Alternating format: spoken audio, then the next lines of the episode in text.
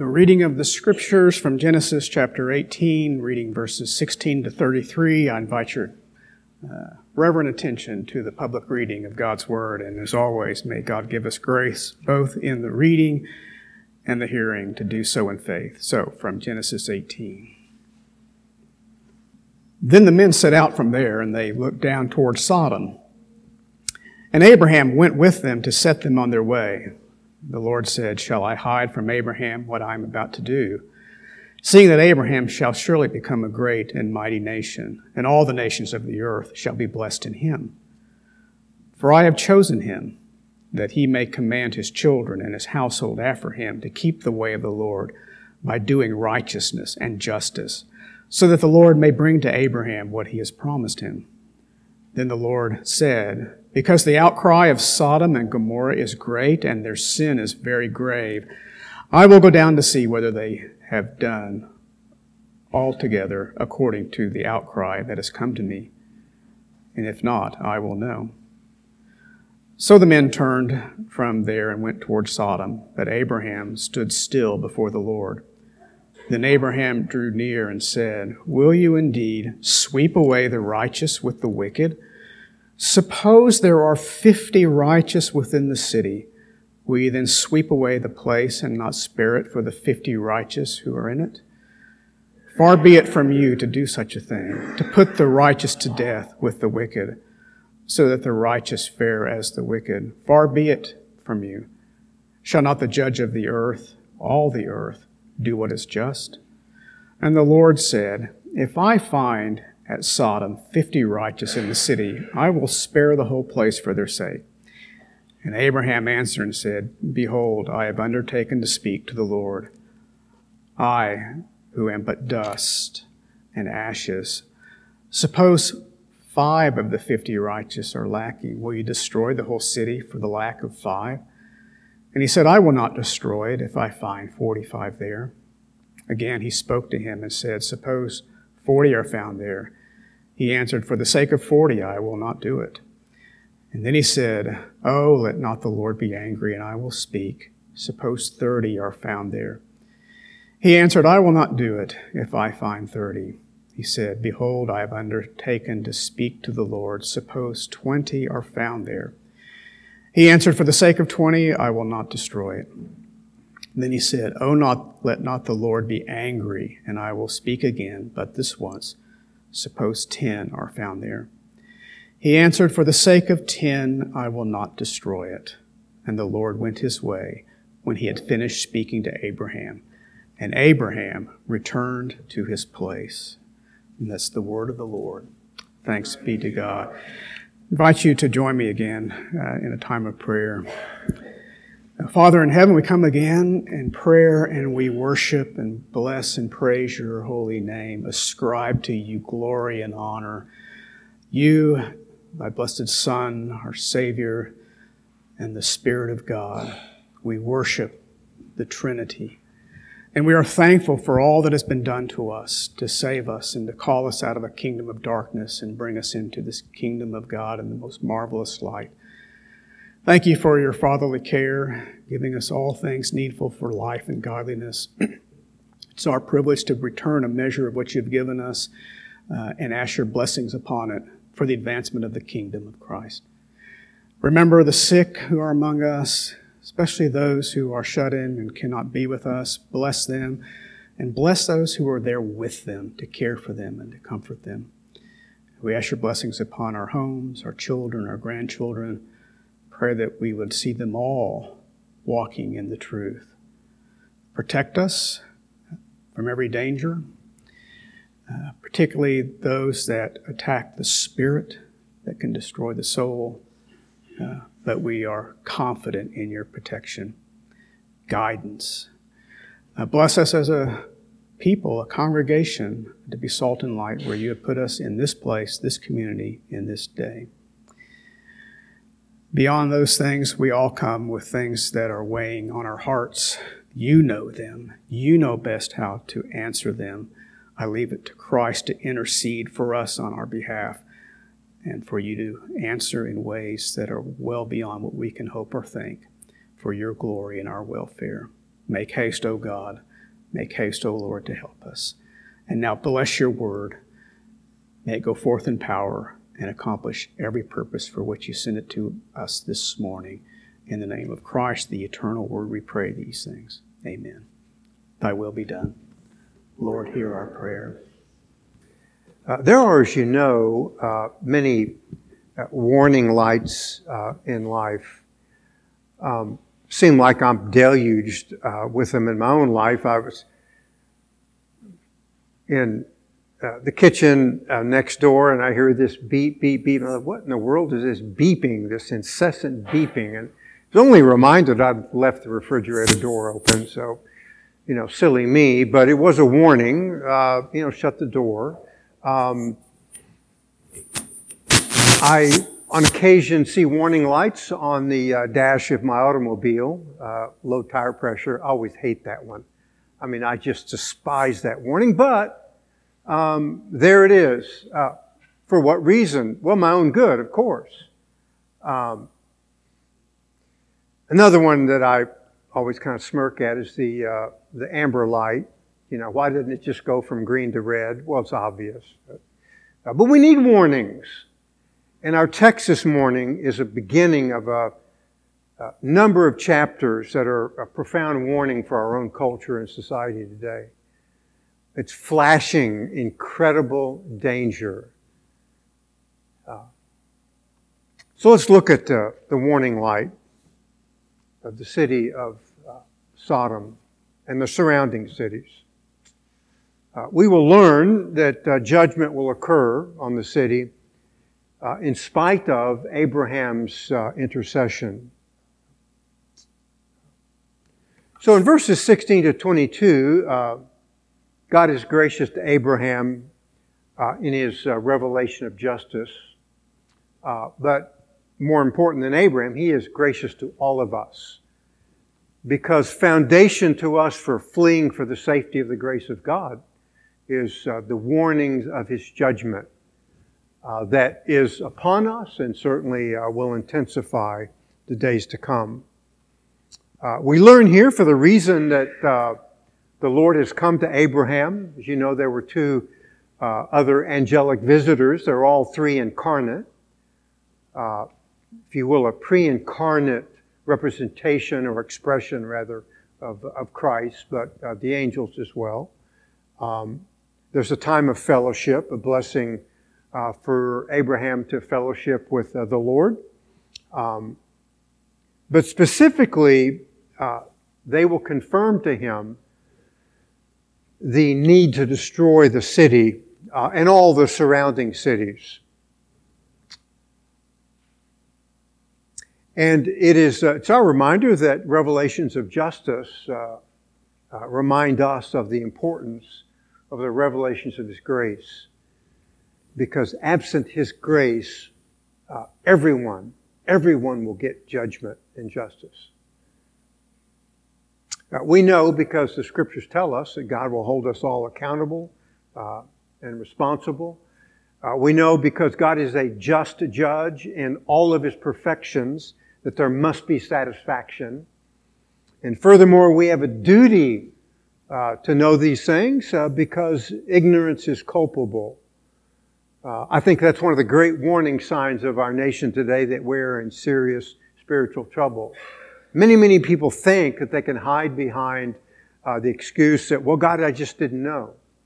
Uh, you know, tell that to the highway patrolman.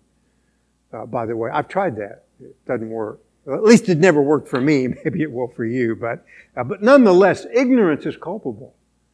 Uh, God will seek uh, justice for ignorance because we know. We know in creation and we know in Scripture. Uh, and in the chapters before us, God will uh, destroy uh, the city of Sodom uh, as a type of the end time uh, final judgment. And that's why I've called the city of Sodom a warning light that's flashing, uh, or beeping, if you will. Uh, more terrifying for us, really, than the destruction on the city uh, is that the judgment is present because Christ has inaugurated all of the end times. The coming of Christ is not some passive event. It's active and all of the end time judgments and prophecies are beginning fulfillment. And that includes not only salvation, but judgment. They've started. It's a terrifying reality. Turn with me, if you would, to 2 Corinthians. A couple of illustrations of this. Uh, 2 Corinthians chapter 4 uh, as a reminder uh, of uh, just that reality. And I'm going to read uh, chapter 4, verses 3 and 4. And even if our gospel is veiled, it is veiled to those who are perishing. Those who are perishing. Gospel has been hidden from them. They're perishing. In whose case the God of this world has blinded the minds of the unbelieving that they might not see the light of the gospel of the glory of Christ, who is the image of God. Again, a revelation of present judgment. The God of this world is blinding people. It's also the corollary to the revelation of judgment, the revelation of God's grace. notice uh, verses uh, 5 and 6. For we do not preach ourselves, but Christ Jesus as Lord, and ourselves as your bondservants for Jesus' sake. For God who said, Light shall shine, pardon me, shall shine out of darkness is the one who has shown in our hearts to give the light of the knowledge of the glory of God in the face of Christ.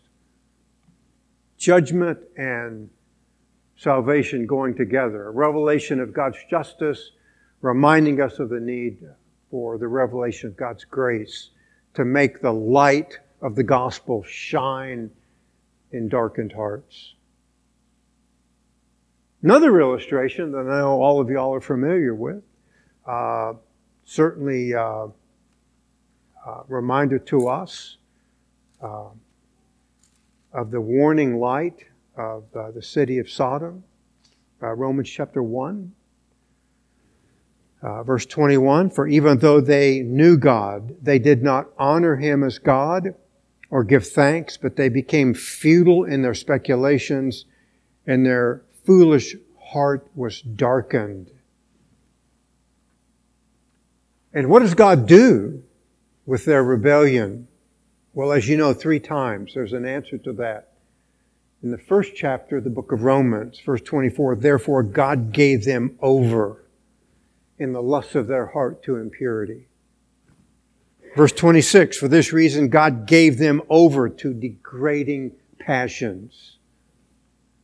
Lastly, verse 28.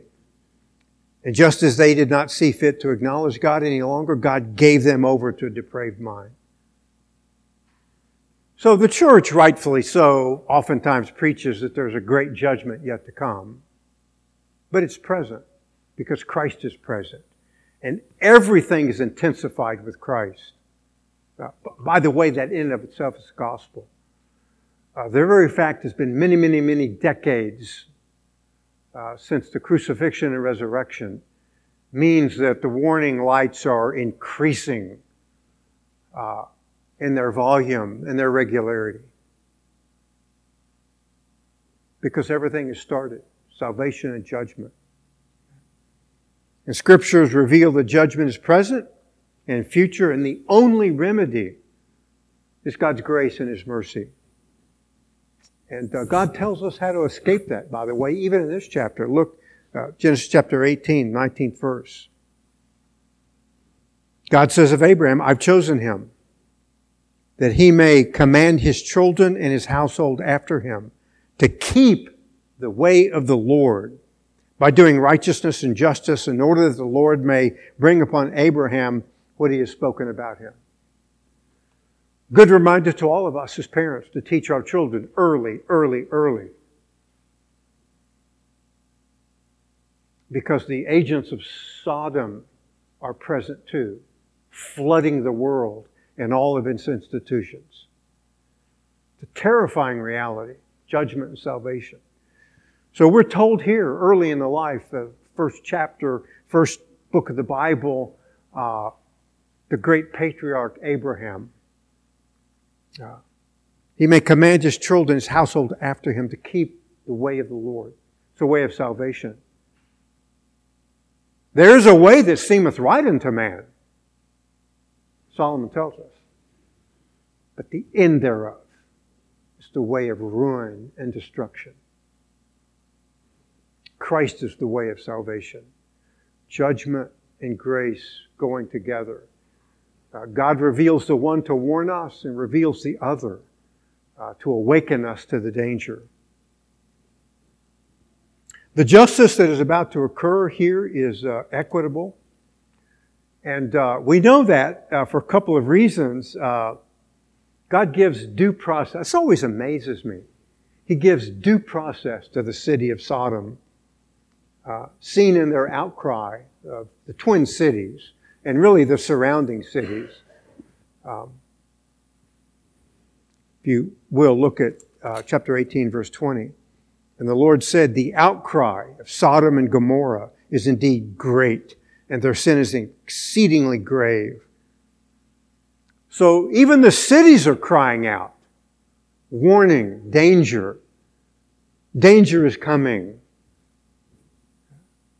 We have a way of thinking, well, all this sin we see in our culture is just men in their rebellion. They're going their own way. They think they're free. No, it's a sign in and of itself of judgment.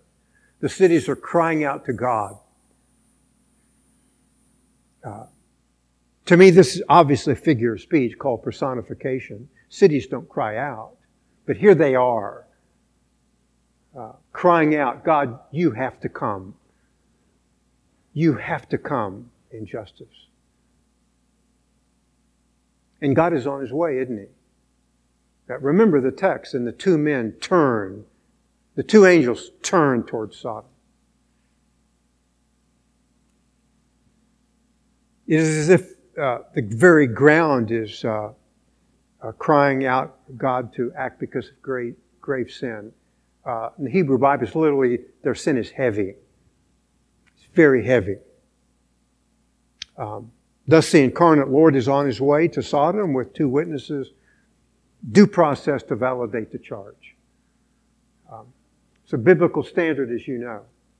Uh, and all the capital crimes throughout all the Old Testament had to be witnesses. Okay. Those capital crimes, uh, by and large, evaporate. The New Testament, thank God, there'd be a lot fewer people. Uh, but, uh, but even in the church, the execution of uh, uh, the terrifying judgment of excommunication uh, must be done on the basis of two and three witnesses. So, due process in, in God's system of justice. Biblical standard. Uh, in this case, the witnesses are from heaven, uh, and therefore they are impeccable witnesses. Now, in our system of justice, as you know, before a jury is set, um, uh, the attorneys get to question the jurors, don't they? Well, uh, uh, how do you feel about this, that, and the other? Trying to determine if they're going to help their cause or be of harm to their cause, and uh, they dismiss a few. Uh, there's, there's no uh, attorneys that could ever dismiss these two agents because they come from heaven. They're impeccable. They have no faults. Agents of the divine court that demands satisfaction. Uh, for us, again, the gospel. Uh, it's either satisfaction upon the eternal Son or upon who? You reject His Son upon you. Eternal justice. Justice without end. Terrifying uh, justice. And the cities here are a warning light to that end. Uh, God is being gracious to reveal to us uh, His justice and He also reminds us in the revelations of justice and judgment that uh, he provides a way out in the revelations of his grace. So for the cities of Sodom and Gomorrah and the surrounding cities, the bill has come due and God comes to collect. Uh, it's also an illustration that God is not capricious with evolving standards. One standard uh, the eternal God, revealed in Scripture, so we know, we know. Remember uh, several months back, Tim Hope uh, reminded me of a terrible error he made in uh, preaching a sermon in Uganda uh, about how uh, there's there's uh, always justice, and you you can just take it to the judge, and the judge will give you justice. And everybody in the congregation began to smirk and kind of laugh and snicker. You know, oh, geez, I really stepped in this one. So obviously, when he finished preaching his sermon, he had to go ask the students, I mean, what's so funny about what I said? I mean, th- th- their answer was uh, reminded to us uh, because they, they told him that, uh, look, in Uganda, you just you just bribe the judge and he gives you what you want. You just take money to him or other favors, sad to say and He will give you what you want. That's not the way of God, by the way. Uh, he gives you His Son to escape, only His Son. There is escape no other. Or it falls upon you impeccable standards for full, complete satisfaction. And He cannot be bribed. Um, you can't write a check large enough to escape it because your bank account isn't big enough. And that in and of itself is a majesty of Christ who is eternal, who can bring eternal satisfaction. Well, the two men leave, and uh, the Lord speaks with Abraham uh, to provide for him uh, an incredible opportunity in His grace. Um, because we know that the two witnesses that are going to the city have an ulterior motive. What might that be? Uh, to save Abraham's nephew Lot. They're on a rescue operation to rescue Lot. Um, our reminder uh, grace uh, rescues us. Uh, as you know, one of my favorite uh, verses because of the majesty of it. Uh, Daniel chapter 12 and verse 1. I'm just going to cite a portion of it. Uh, speaks to a time of terrifying judgment because of the presence of end time deception. And deception is trying to uh, uh, get people to think, well, there'll never be judgment. There's nothing to worry about. you know, Alfred E. Neuman, what mean worry? Uh, you don't have anything to worry about God. He loves everybody, doesn't He? Uh, he's going to take everyone into heaven except maybe, I don't know, uh, Pol Pot or Adolf Hitler. No, uh, judgment will fall upon everyone except for, listen to the text, and everyone whose name is found written in the book will be rescued. One of the greatest promises of all time of the majesty of the gospel. God will save and gather all his elect. Of course, God has no book in heaven. He doesn't have to go to the library and check out volume number three to see if uh, someone's name is there and if he has to save that for. He knows from eternity past. So it's just a figure of speech, enabling us to understand the gravity of the situation that men and women need to be rescued from eternal justice. And hear this great promise of the prophet Daniel. Everyone whose name is written in the Lamb's book of life will be rescued. None will be lost. What a great promise. What a compelling reason to flee to Christ for safety. Because there's safety in no one else, nowhere else uh, but in Him. Well, if God is going to be gracious to Abraham in fellowship and in warning him of uh, the judgment that uh, he's about to uh, pour out upon the city, Abraham responds in kind. He's gracious to intercede and pray for his nephew, who he now knows is in grave danger because he knows that Lot has been moving and finally he moves into the city.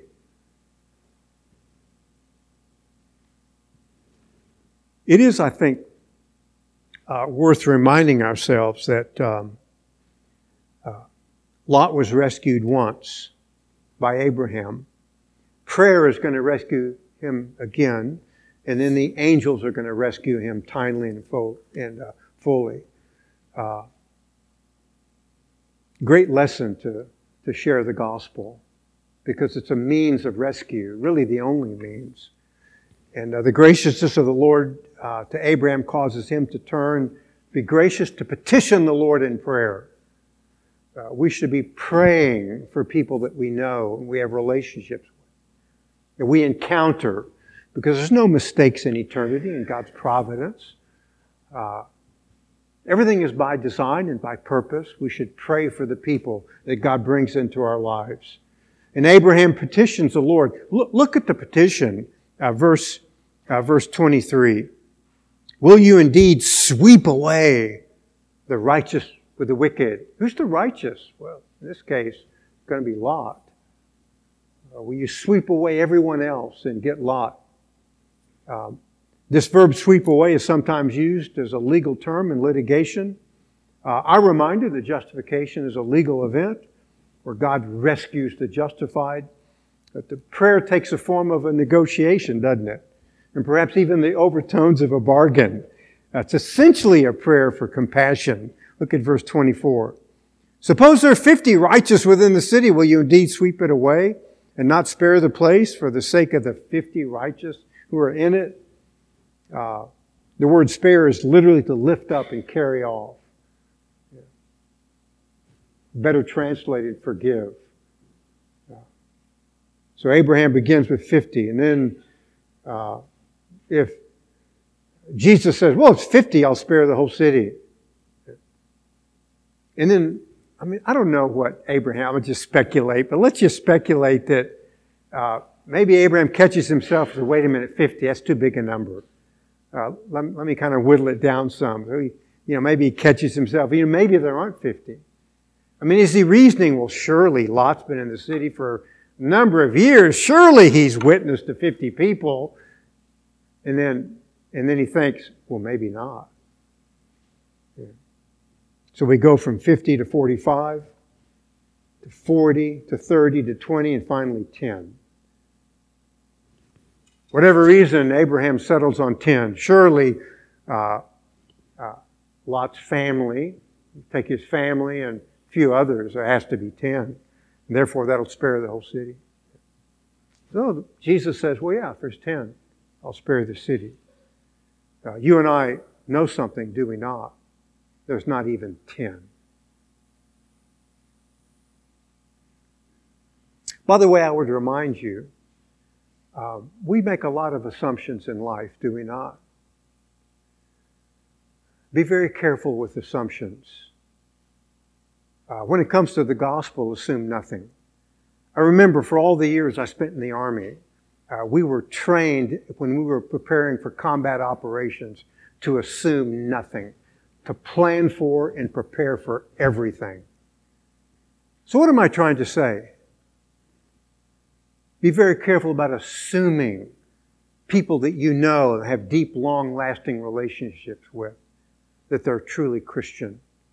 Ask them, question them. Could you define the doctrine of justification? Could you define the essence of the gospel?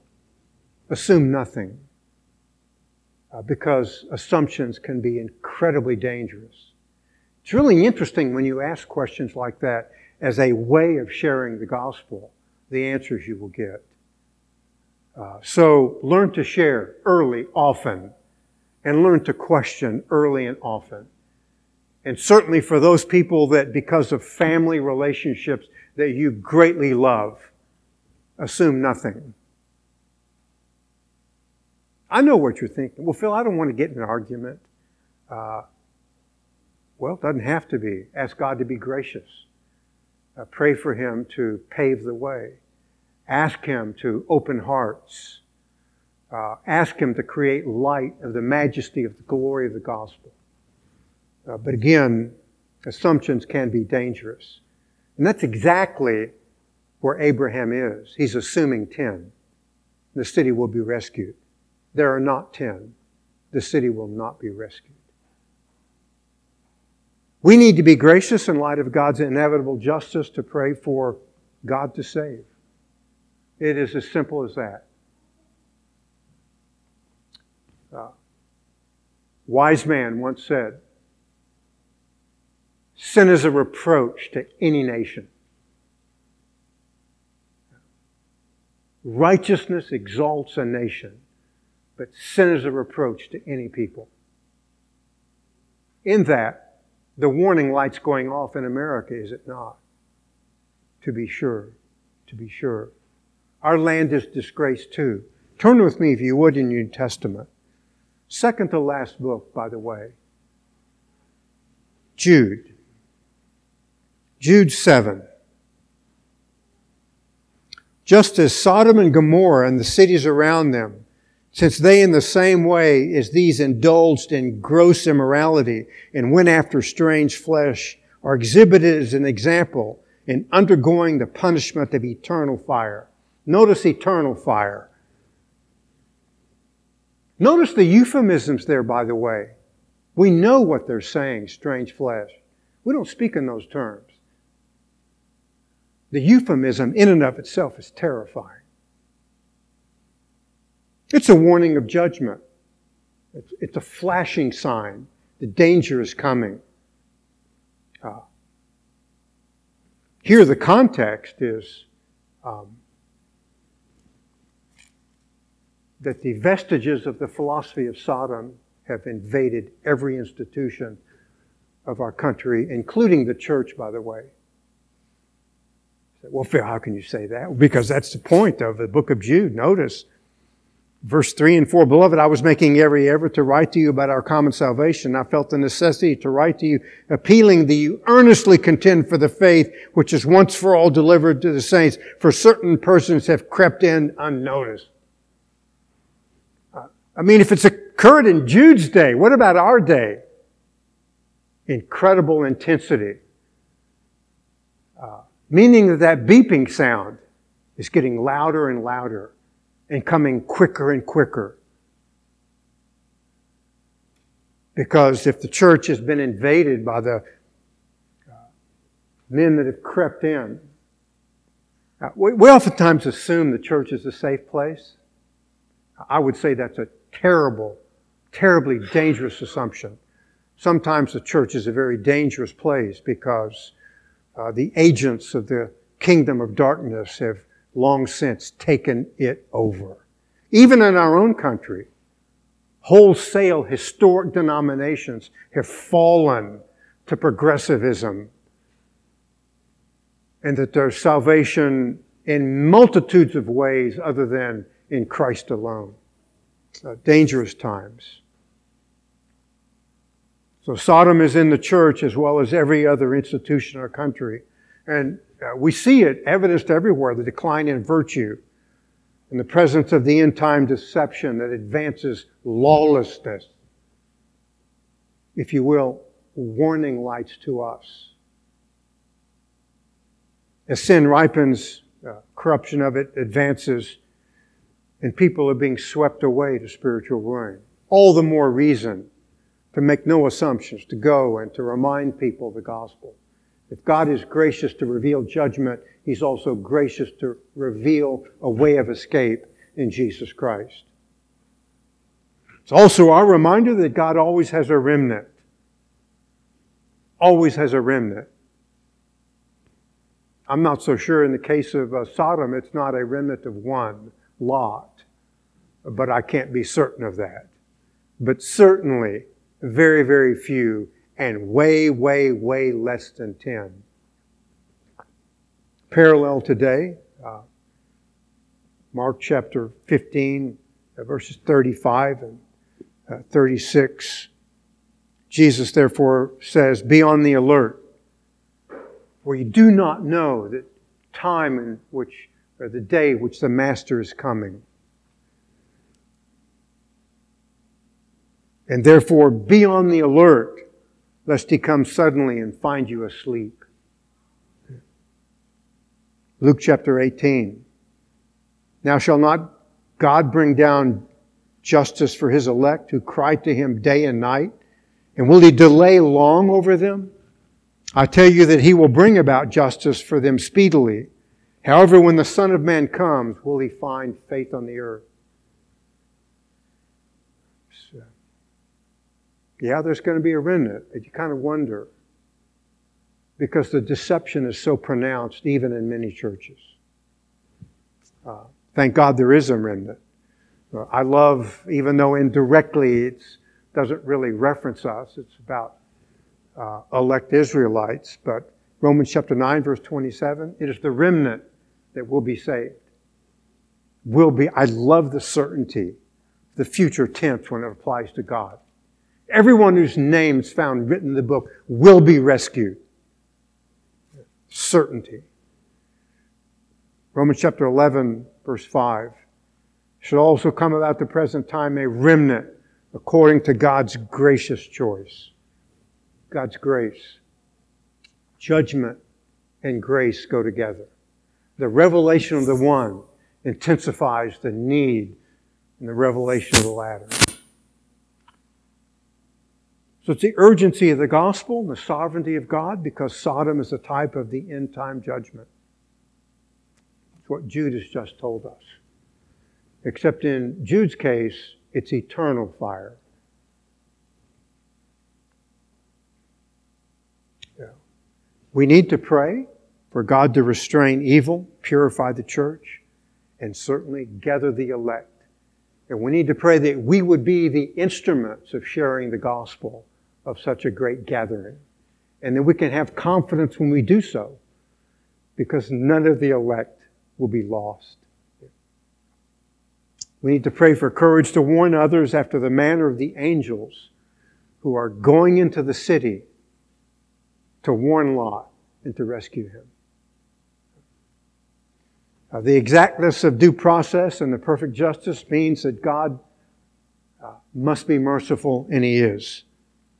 And mercy is the provision for justice. We have it in Christ, but only in Christ. Uh, my prayer is that you know Him and that your knowledge of Him is intensifying, to trust Him, to grow in grace. Why? Because the New Testament authors tells us the days are evil and final justice will come. Uh, the lights are shining, uh, the sounds are beeping, uh, the need for Christ. The sacraments before us testify that wrath fell upon our Savior uh, to satisfy uh, the justice uh, that is due us. Um, if you know Christ as your Savior, and are not living in any known sin for which you refuse to repent, uh, you are welcome uh, the, to the Lord's table to partake of the sacrament. Uh, it's a reminder of the grace of God, the majestic reminder of the grace of God. Uh, because in the sacrament of the Lord's table, uh, we, can, we can taste mercy. Uh, our faith will enable us to apprehend the mercy of God that the violence of eternal wrath was vented at one point in time upon the eternal Son of God. And he swallowed it all that we might be rescued. Uh, as the element of the bread is uh, passed, um, I, I encourage you to pray in uh, thanksgiving uh, that, that uh, that God has saved you in Christ. He's already rescued you now, and He will rescue you again. In preparation to partaking of the bread, uh, I'm going to read from John chapter 6 and verses 48 to 51. Jesus says, I am the bread of life. Your fathers ate manna in the wilderness and they died. This is the bread which comes down out of heaven so that one may eat of it and not die. I'm the living bread that came down out of heaven. If anyone eats of this bread, he shall live forever. And the bread also which I shall give for the bread of life of the world is my flesh. So that as we partake of the element, there's nothing in the element per se, as you know. It's by faith we are apprehending the benefits that he has just described. That believing in Christ, uh, we will live forever. It's the greatest of all of the provisions of judgment. Namely, we will live forever in the smiles of God and enjoy His presence. Uh, as I pass, pass the element of uh, the bread, I ask you to hold it till which time all of us are served, and we will partake together to manifest the unity of the church for the glory of Christ and His power in saving His people. Let's prepare our hearts for the partaking of the bread. Our Father, we thank Thee for the hope of the gospel, uh, for in it is the promise of eternal salvation, that our Savior took wrath upon Himself. Uh, pray, Lord, that as we apprehend Thy grace and mercy to us, that we would reckon that we too can be agents to tell others about the provision of the eternal Son. For to know Him is to know the forgiveness of sin and guilt and life everlasting. And may we uh, be encouraged and strengthened all the more as the day is late uh, to be quick to share the gospel and to remind uh, all that we know and love of the dangers of our culture, but that God has invaded our culture with the gospel, which is our hope. May we hold it dear and may we treasure it uh, because He is mighty and powerful to save, uh, evidence in His salvation of us, and in the uh, joy that He's placed within our hearts to hear His word and to meet with Him in the sacrament of His table. Uh, bless us, Lord, as we partake for Thy kingdom's sake. In the name of Christ, Amen.